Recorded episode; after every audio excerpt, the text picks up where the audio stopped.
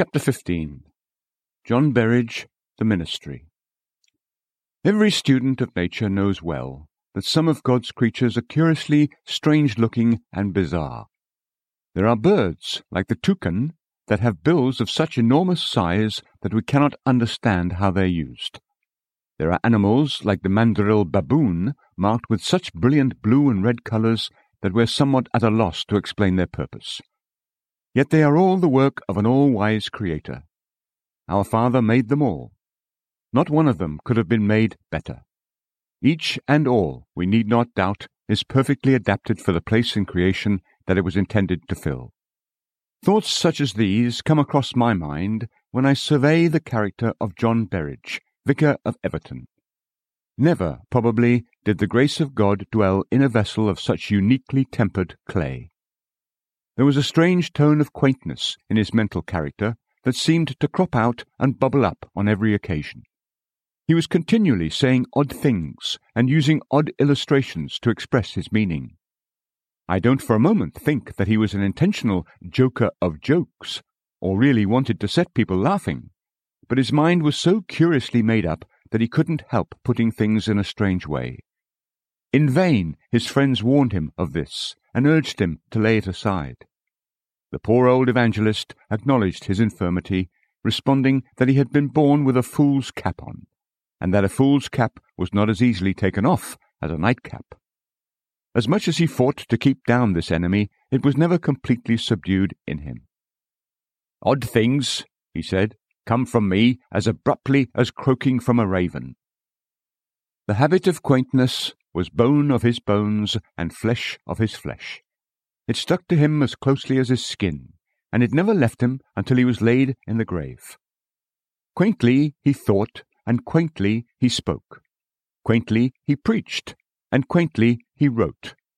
Quaintly he lived, and quaintly he died. In this aspect, I fully admit that he was a beacon to be avoided, and not an example to be followed.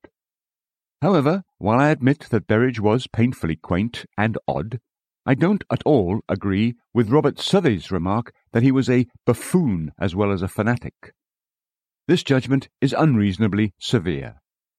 The 26 sermon outlines that his biographer has published contain abundant proof that the vicar of Everton never deliberately prepared light-hearted foolishness for the pulpit. On the contrary, with one or two minor exceptions, there is a conspicuous absence of anything that could create a smile. The reader of these outlines will find them very simple, very full of scripture, very spiritual, and very evangelical. He will find in them, no doubt, nothing very deep or profound, nothing very remarkable or original, but he will always find man pictured in his true colours and put in his right place, and Christ magnified, glorified, and exalted on every page. If the reader of the outlines expects to find anything foolish, joking, or absurd, or any funny anecdotes or ridiculous illustrations, he will be utterly and entirely disappointed. I would like those who belittle poor Berridge as a mere pulpit jester to carefully read over the 100 pages in which Whittingham has recorded the remains of the good man's preaching. If these pages do not cause such people to change their opinion very considerably, I will be much surprised. They will probably agree with me that if the composer of such sermon outlines was a buffoon and a fanatic, it would do no harm to the Church of England if she had a few more such buffoons and fanatics among her clergy. In justice to Berridge, I give it as my own deliberate opinion that whatever quaintness there was in his sermons was strictly confined to the extemporaneous part of them, or to the illustrations that struck him on the spur of the moment. In any case, there is little or no trace of it in his written outlines. A man like Berridge, of great natural genius, and with a strong sense of the ludicrous, with his mind full of Aristophanes and Hudibras, might certainly be lightly judged if he sometimes said some odd things in his sermons. The excitement of seeing a great multitude hanging on his words was undoubtedly great. The concern to say what would engage and awaken was undoubtedly overwhelming. It is no surprise that he sometimes broke away from the outlines of his sermon and said things in the heat of his zeal that in calmer moments he might condemn. One thing, at any rate, is very clear from the remains of his preaching, and that is that he was a methodical preacher. If he did occasionally break over the fence and let odd sayings fall, he managed to get back into the road and was sooner or later marching along in good order.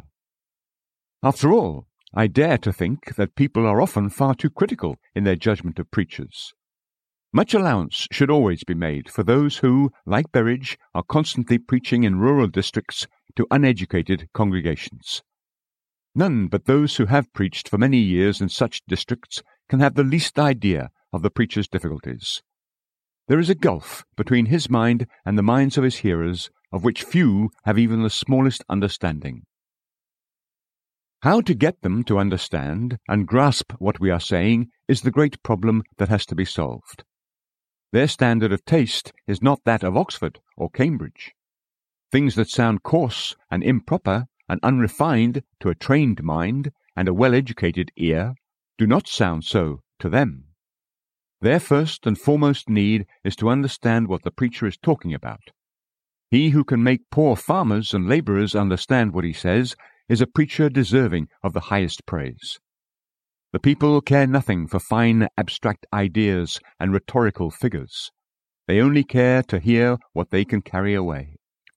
Now, this, I believe, was precisely the thing that Berridge never forgot.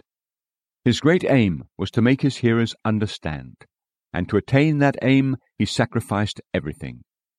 If he made them smile, he also made them weep. If he excited them, he did not let them go to sleep. If he broke the rules of taste and made them laugh, he also succeeded in breaking hard hearts and making them repent. All honour be to him for his boldness. It's a thousand times better for people to smile and be converted than to look stiff and gloomy and sleepy in their pews and remain dead in trespasses and sins. I do not defend Berridge's antics and violations of good taste. I only say that those who run him down and depreciate him because of his quaintness would do well to remember that he did what many do not. He awakened and converted souls. Thousands of correct, smooth, prim, and proper clergymen are creeping through this world who never broke a rule of style in the pulpit, never told an anecdote, never used a common illustration, and never raised a smile. They have their reward. Their educated friends and relations admire them, and the world praises them. But they never pierce a conscience, never frighten a sinner, never build up a saint, never pull down a single stone of the devil's kingdom, and never save a soul. Give me the man who, like John Berridge, may commit many mistakes and offend many critical ears, yet reaches hearts and helps to fill heaven. Those who want to form a correct idea of the notably quaint workings of Berridge's mind must turn from the outlines of his sermons to his other remaining writings. These writings consist of a collection of hymns called Zion's Songs, a prose work entitled The Christian World Unmasked, and a selection of private letters to friends. I will leave the hymns alone. The Vicar of Everton was no more a poet than Cicero or Julius Caesar, and although the doctrine of his hymns is very sound, the poetry of them is very poor. The Christian World Unmasked is a dialogue between two imaginary characters about the way of salvation. It contains much that is direct and clear, but it is written mainly in such an unrefined style that it's not likely to be widely useful. The letters to private friends are excellent, and they are worth all the rest of Whittingham's volume put together. From these and the Christian World, I will now select a few specimens of Berridge's quaintness. I've spoken a good deal about it, and it's only right and fair to let the reader and listener see and hear what it was like. Let us hear how Berridge speaks of human nature. Nature lost her legs in paradise, and hasn't found them since, nor has she any will to come to Jesus. The way is steep and narrow, full of self denials, and crowded with stumbling blocks. She cannot like it, and when she does come, it's with much complaining. Moses is obliged to flog her soundly and make her heart ache before she casts a mournful look on Jesus. She once cherished this Jewish lawgiver, was properly married to him, and sought to please him by her works. and he seemed to be a compassionate husband. Now, however, he's grown to such a harsh tyrant that she cannot bear him. When she takes a wrong step, his mouth is always full of cursing, and his resentment is ruthless. No amount of weeping or promise of change will appease him. Let's hear Berridge discuss the writing by Samuel Pufendorf entitled The Whole Duty of Man According to the Law of Nature. The whole duty of man was sent abroad with a good intent, but has failed of its purpose, as all such teaching always will. Morality has not thrived since its publication, and it never will thrive unless it's founded wholly upon grace. The heathen, for lack of this foundation, could do nothing. They spoke some noble truths, but they spoke to people with withered hearts and sinful desires. They were like guideposts that show a road but cannot help a handicapped person down the road. Yet many of them preached higher morals than are often taught by their modern friends. In their own way, they were skilful fishermen, but they fished without the gospel bait, so could catch no fish. After they had toiled long in vain, we take up their fishing rods. We dream of more success, even though we don't have even half their skill. God has shown how little human wisdom and strength can do to bring about reformation. Reason has explored the moral path, planted it with roses, and fenced it all around with motives, but all in vain. Let us hear Berridge again. People are treated rightly when the Bible is read and they are called by their proper name of miserable sinners. However, in sermons they are complimented on the dignity of their earthly, carnal, devilish natures. They are flattered with a princely will and power to save themselves, and they are embellished with a robust load of works.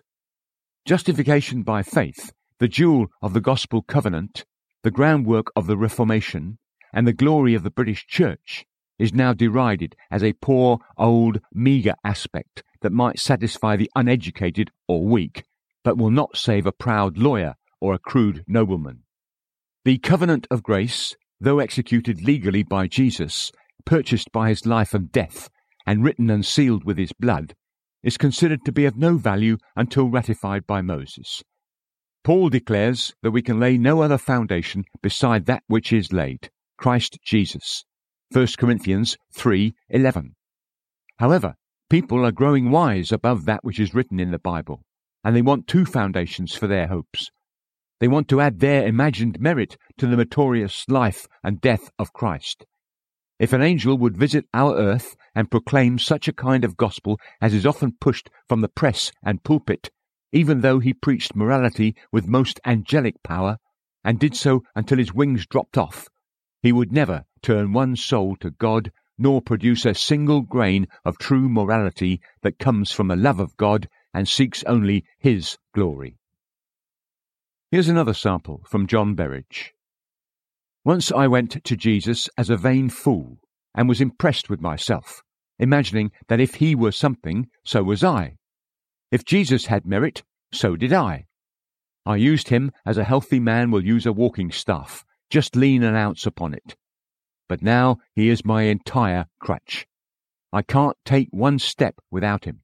He's my all, as he should be if he is to be my Saviour, and he urges me to cast all my care on him. My heart can have no rest unless it leans wholly upon Jesus, and then it feels his peace. But I am apt to leave my resting place, and when I wander away from it, my heart will quickly stir up trouble.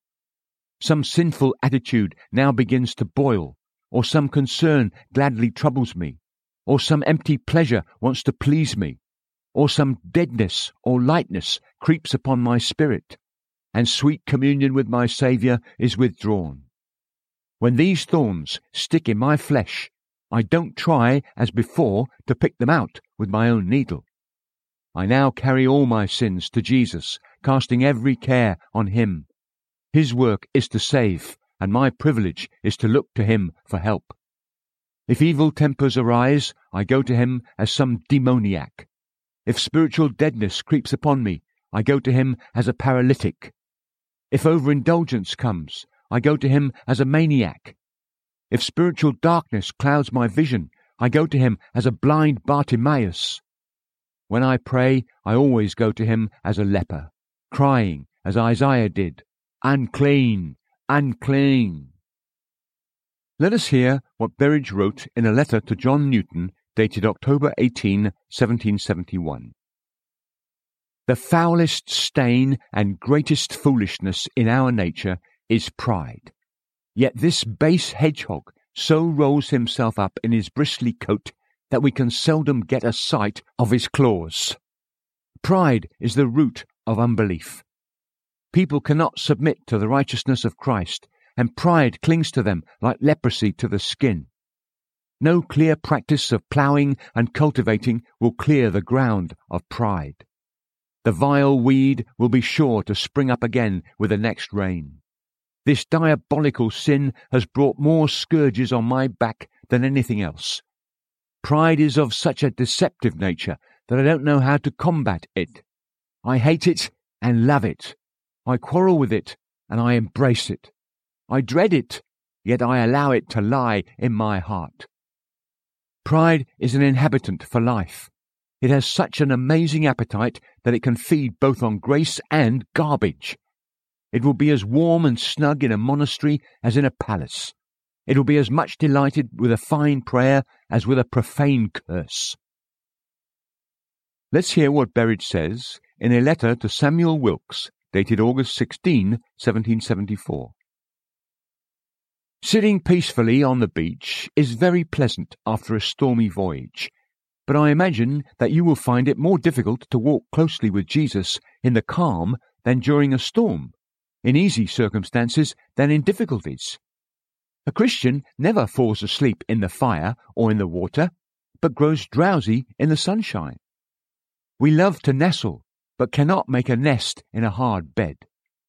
God has given you good abilities, this, of course, will make you respected by men of business, and will tempt you at times to admire yourself, thus bringing the rod of correction upon your back. Sharp genius, like a sharp knife, often makes a wrong gash and cuts a finger instead of food. We scarcely know how to turn our backs on admiration, even though it comes from the vain world. However, a kick from the world does believers less harm than a kiss. I believe that a main part of your trial will lie here. When you are tempted to think proudly of yourself and spread your feathers like a peacock, remember that fine parts in themselves are like the fine wings of a butterfly that embellish the moth and grub underneath. Remember, too, that one grain of godly grace is of more worth than a hundred thousand heads full of wit, or of philosophical, theological, or commercial science.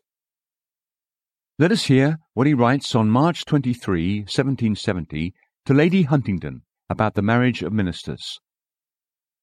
Before I parted with honest G, I cautioned him much against petticoat snares. He has burned his wings already. Surely he will not imitate a foolish gnat and hover again about the candle.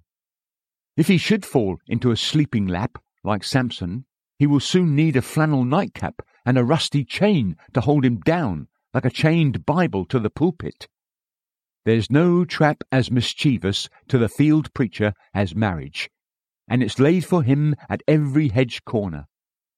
Matrimony has quite maimed poor Charles Wesley, and might have spoiled John Wesley and George Whitefield if a wise master had not graciously sent them a pair of ferrets.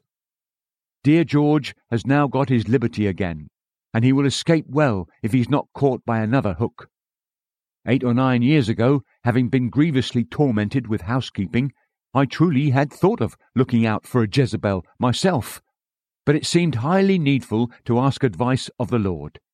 So, kneeling down on my knees before a table, with a Bible between my hands, I asked the Lord to give me a direction. I may add that Jeremiah 16:2 settled the question to Berridge's satisfaction in the negative. In another letter, Berridge says, A man may be as naturally meek as the lamb, as naturally kind as the spaniel, as naturally cheerful as the lark, and as naturally modest as the owl. But these things are not salvation. No sweet, humble, heavenly spirits, no saving graces are found except from the cross. In still another letter, Berridge says, A Smithfield fire would unite the sheep of Christ and frighten the goats away. But when the world ceases to persecute the sheep, they begin to fight each other.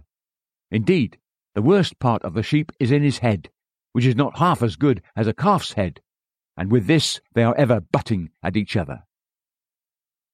In another letter, he said, I told my brother, Mr. Henry Venn, that he didn't need to fear being hanged for stealing sheep when he only whistles the sheep into a better pasture and doesn't meddle with either the flock or the fleece.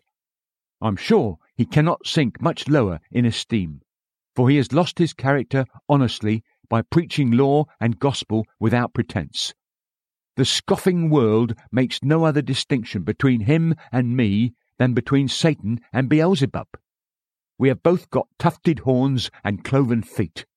Only I am considered the more impudent devil of the two. I leave the subject of John Berridge's unusualness here. It would be easy to provide many more examples like those I've given, but I have probably said enough to give my readers and listeners some idea of the somewhat unusual workings of the good vicar of Everton's mind. I don't pretend to defend his irregular sayings. As quaint as his sayings were, a Christian reader or listener will seldom fail to discern in them a deep vein of common sense, cleverness, and wisdom. They were just the kind of thing that grabs and keeps the attention of rural hearers. While we might admit that he didn't always communicate in the typical ministerial way, let's not forget that hundreds of preachers err in an excess of correct dullness and never do good to a single soul. I would be sorry to leave on my listener's mind the impression that quaintness was the main characteristic of the good vicar of Everton. There were other prominent features in his character that were quite as remarkable as his quaintness, but which his detractors have found it convenient to forget. There were many great and fine points about this old evangelist that deserve to be remembered, and that all who love pure and undefiled religion will know how to appreciate. I will briefly mention a few of them, and then draw my account of him to a conclusion.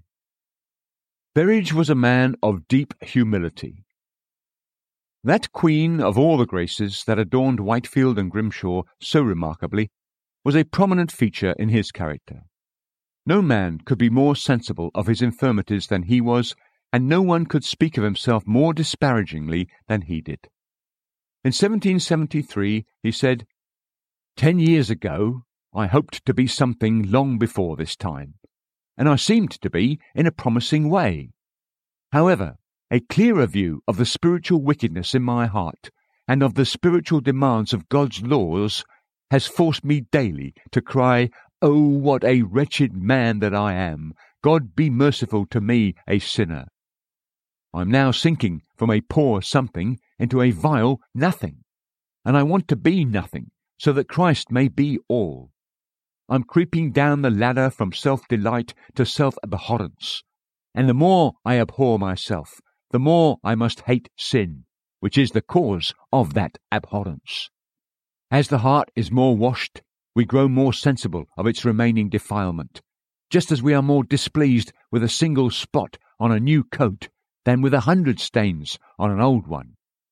The more wicked men grow, the less ashamed they are of themselves, and the more holy men grow, the more they learn to abhor themselves. John Berridge was also a man who gloried in our Lord Jesus Christ. In all his preaching, speaking, and writing, he delighted to make much of him. In one of his letters, he wrote, At one time I was aware of my lameness, but didn't know that Christ was to be my whole strength as well as my righteousness. I saw that his blood could purge away the guilt of sin, but I thought I had some natural might against the power of sin. Accordingly, I laboured to cut away my own corruptions and pray away my own evil, but I laboured in the fire. At length, God has shown me that John Berridge cannot drive the devil out of himself, but Jesus Christ, blessed be his name, must say to the legion, Luke 8 26 to 33, Come out I see that faith alone can purify the heart as well as purify the conscience, and that Christ is worthy to be my all in everything, in wisdom, righteousness, sanctification, and redemption. 1 Corinthians 1:30. For another thing, Berridge was a man of remarkable kindness and self-denial. No man possibly ever carried on Christ's work with more thoroughly unselfish views. Whether at home or abroad, he was always giving and rarely receiving, and he went through all his immense labours without charge. Houses and barns were rented for preaching, lay preachers were maintained in all directions, and his own travelling expenses were paid for from his own salary. Whenever he preached in a cottage, he always left a little money for the use of it. During his itinerant preaching, he actually spent thousands of dollars in this way. Cases of distress and suffering always met with generous help from him.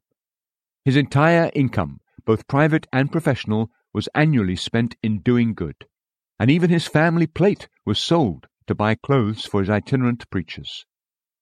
As to his own habits at home, they were simple in the extreme. He wrote to Reverend Shirley who was to supply his pulpit once when he was away from home, You must eat what is set before you, and be thankful.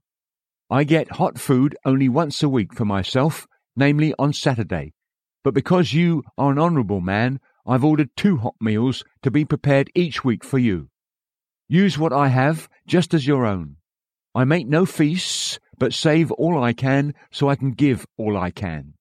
I've never yet been worth a dollar at the year's end, nor do I desire it.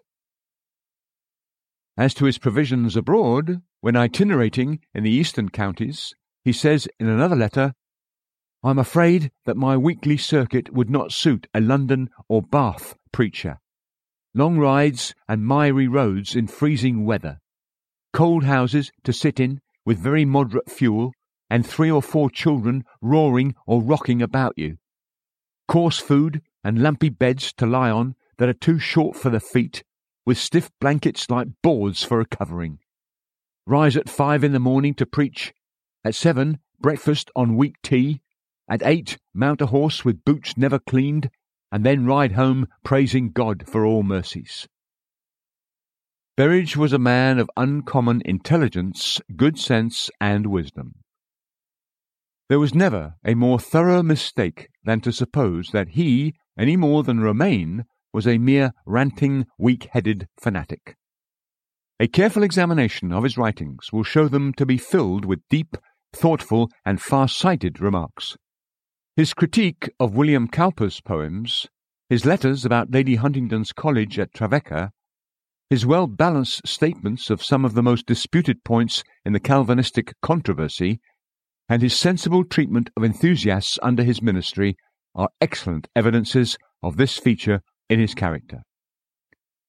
I don't know of many letters that contain more wisdom and more advice for a young minister about a sermon than one that Whittingham has included at the end of his collection.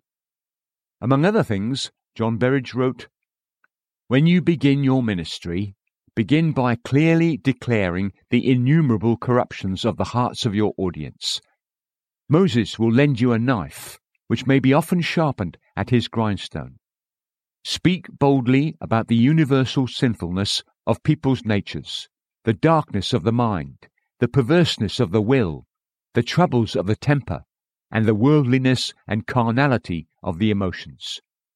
Speak of the evil of sin in regard to its nature, in its rebellion against God as our sovereign, in its ingratitude to God as our lawgiver, and in its contempt both of his authority and love declare the evil of sin in its consequences, bringing all our sicknesses, pains, and snares, along with all the evils we feel and all the evils we fear.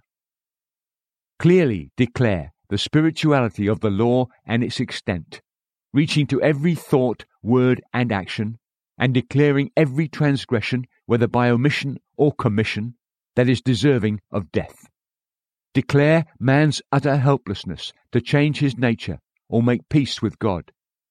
When your hearers are deeply affected with these things, which is often seen by the hanging down of their heads, then preach Christ.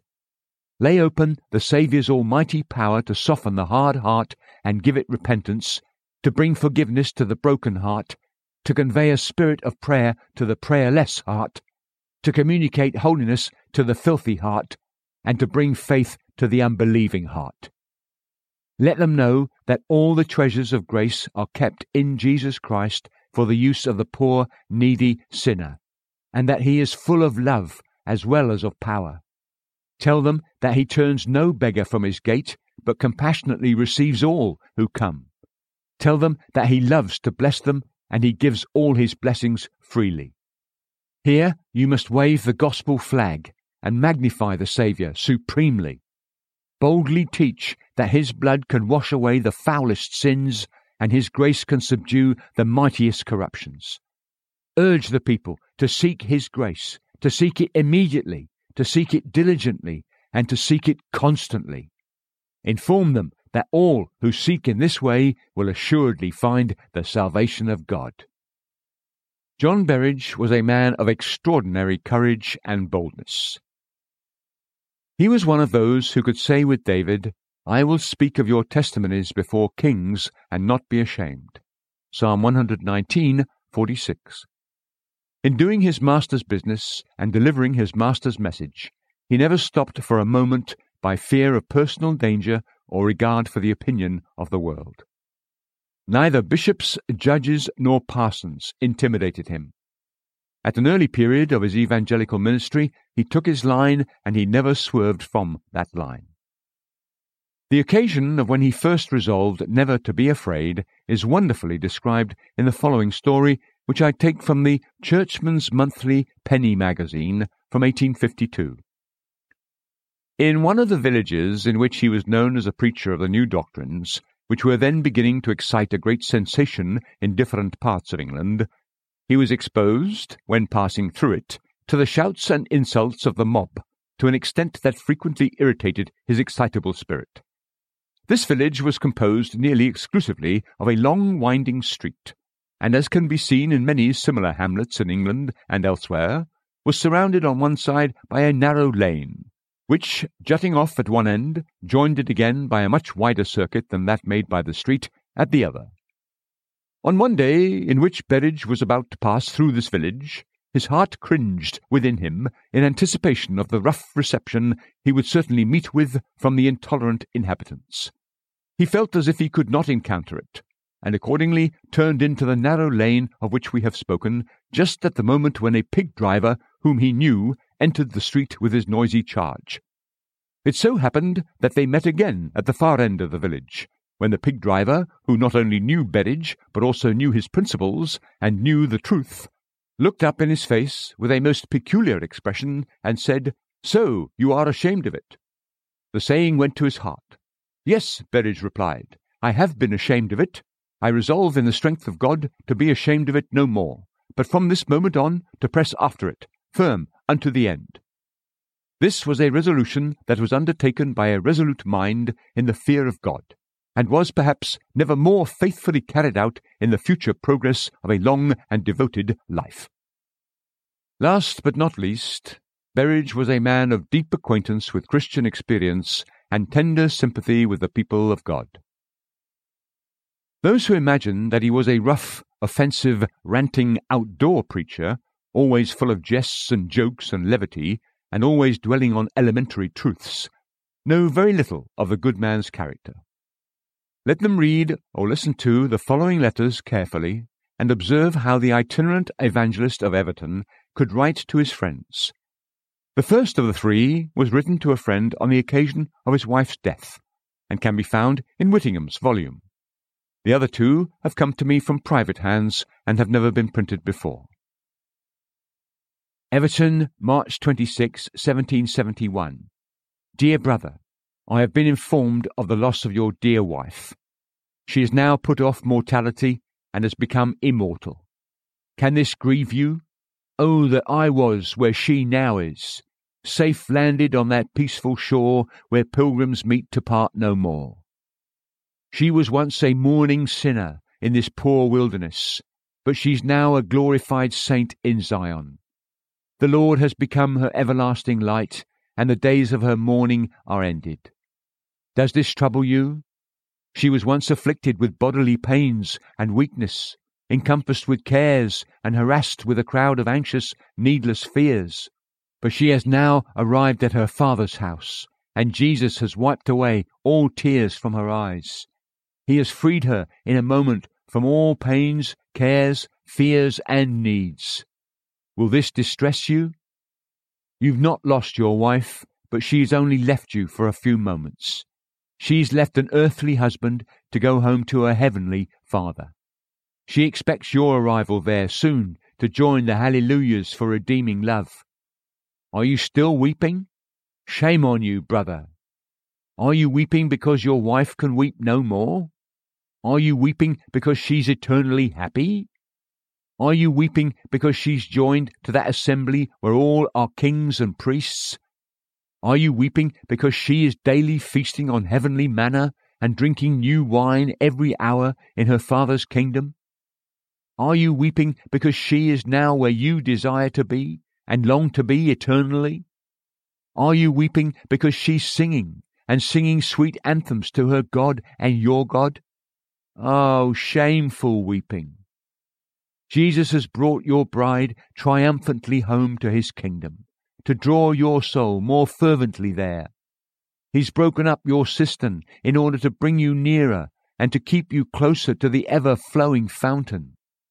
Jesus has caused a moment's separation in order to sever your affections from the creature. He has torn a wedding string from your heart to set it bleeding more freely and longing more intensely for himself.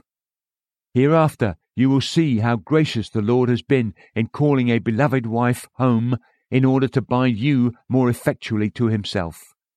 Remember that sorrow is a safe companion for a pilgrim who walks much astray until his heart is well broken. May all your tears flow in a heavenly channel, and every sigh carry your soul to Jesus. May the God of all consolation comfort you through life, and in death grant you a triumphant entrance to his glorious kingdom. So prays your friend and brother in the gospel of Christ, John Berridge. Everton, September 14, 1773. Dear Sir, I received your kind letter and I thank you for it. You don't need anything except an opened eye to see the glory of Christ's redemption. He must give it and he will bestow it when it is most for his glory and your advantage. Even if you had Daniel's holiness, Paul's zeal, John's love, Mary Magdalene's repentance, and I wish you had them all, all of that together would not give you any claim to a pardon. You must at last receive salvation as a ruined sinner, even as the thief on the cross received it. No goodness or works of your own can give you a right to forgiveness. You must come to Jesus for it, weary and heavy laden. If you are afflicted for sin and desirous of being delivered from its guilt and power, then no past iniquities in your life or present corruptions of your heart will keep you from his pardoning mercy.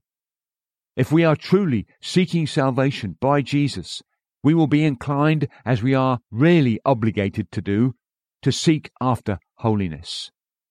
Remember that holiness is the walk to heaven, and Christ is the way to God. When you seek for pardon, you must go completely out of your walk, whether it's good or bad or religious, and look only to Him who is the way. You must look to Him as a miserable sinner, justly condemned by His law, a branch for the fires of hell, and look to be plucked from the fire by His abundant and sovereign grace. You have just as much worthiness for a pardon as the thief on the cross had, which is none at all. In your best condition, you will never have more than that. A pardon was freely given to him upon asking for it freely, and it was given instantly because no room was left for delays. A pardon is as ready for you as for him, when you can ask for it as he did, with self loathing and condemnation. But the proper times of bestowing the pardon are kept in Jesus' own hand. He makes his mercy clear to the heart when it will most glorify his grace and benefit the sinner. Only continue asking for mercy. seek it only through the blood of the cross, without any thought of your own worthiness, and that blood in due time will be sprinkled on your conscience, and then you will cry, Abba, Father. Give my kindest love to my dear brother, Mr. Romaine. May the Lord continue his life and usefulness. Kind respects and Christian salutation to Mrs. Olney. Grace and peace be with you both, and with your affectionate and indebted servant, John Berridge. Everton, November 7, 1786. Dear Sir, I received your kind letter along with your present. I thank you for the present, as being a token of your respect, and accompanied, I notice, with your daily prayers for me, which I value more than material presents. May the Lord bless you and lift up the light of his countenance upon you, and may he give you a sweet enjoyment of his peace. I have previously discovered that Christian people who live in the dark, fearing and doubting, yet waiting on God, usually have a very happy death. They are kept humble, hungering, and praying, and the Lord clears up their proof of being His at length in a last sickness, if not before, and they go off with hallelujahs. From what I know of you, and from the account you give of yourself, I have no doubt of the safety of your condition. Yet do not rest here, but seek further. Two things should be carefully attended to by all upright people. One is the evidence of the Word, and the other is the evidence or witness of the Spirit. The word says, All who believe are justified from all things. Acts 13:39. I ask then, do you not place your entire dependence on Jesus Christ for salvation? Do you not earnestly accept of Jesus Christ in all his work? And are you not daily seeking him to teach you and rule you as well as to pardon you? Then you are certainly a believer and as such are justified in God's sight from all your sins according to the plain declaration of God's word. Let this encourage you to seek confidently for the evidence of the Spirit and to proclaim that justification to your heart. The evidence of the word is given to lift up the heart in a season of doubts and fears, and the evidence of the Spirit comes to scatter those fears. Remember also that salvation does not depend on the strength of faith but on the reality of it. In the Gospels, Jesus often rebukes weak faith, but he never rejects it. Weak faith brings only little comfort, yet is as much entitled to salvation as strong faith. I have had much of my affliction this summer. I never once left my parish and never travelled further in it than to my church. Through God's mercy, I am somewhat better, and when I am alone and have a Bible before me, I am composed and comfortable. Yet I am so weak that I am hardly able to endure visits. Give my love to Mr. G, and tell him that from first to last he has been the friend of my heart. I send my kind respects to your spouse. Grace and peace be with you both, and with your affectionate servant, John Berridge. I close my account of the good old vicar of Everton with one remark. The man who could write such letters as these is not one who should be lightly esteemed. John Berridge is a minister who has never been rightly valued on account of his one besetting infirmity. The one dead fly in his ointment, Ecclesiastes 10:1, has made the church ignore his many gifts and graces. Yet he was a man of whom the world was not worthy. Hebrews 11:38.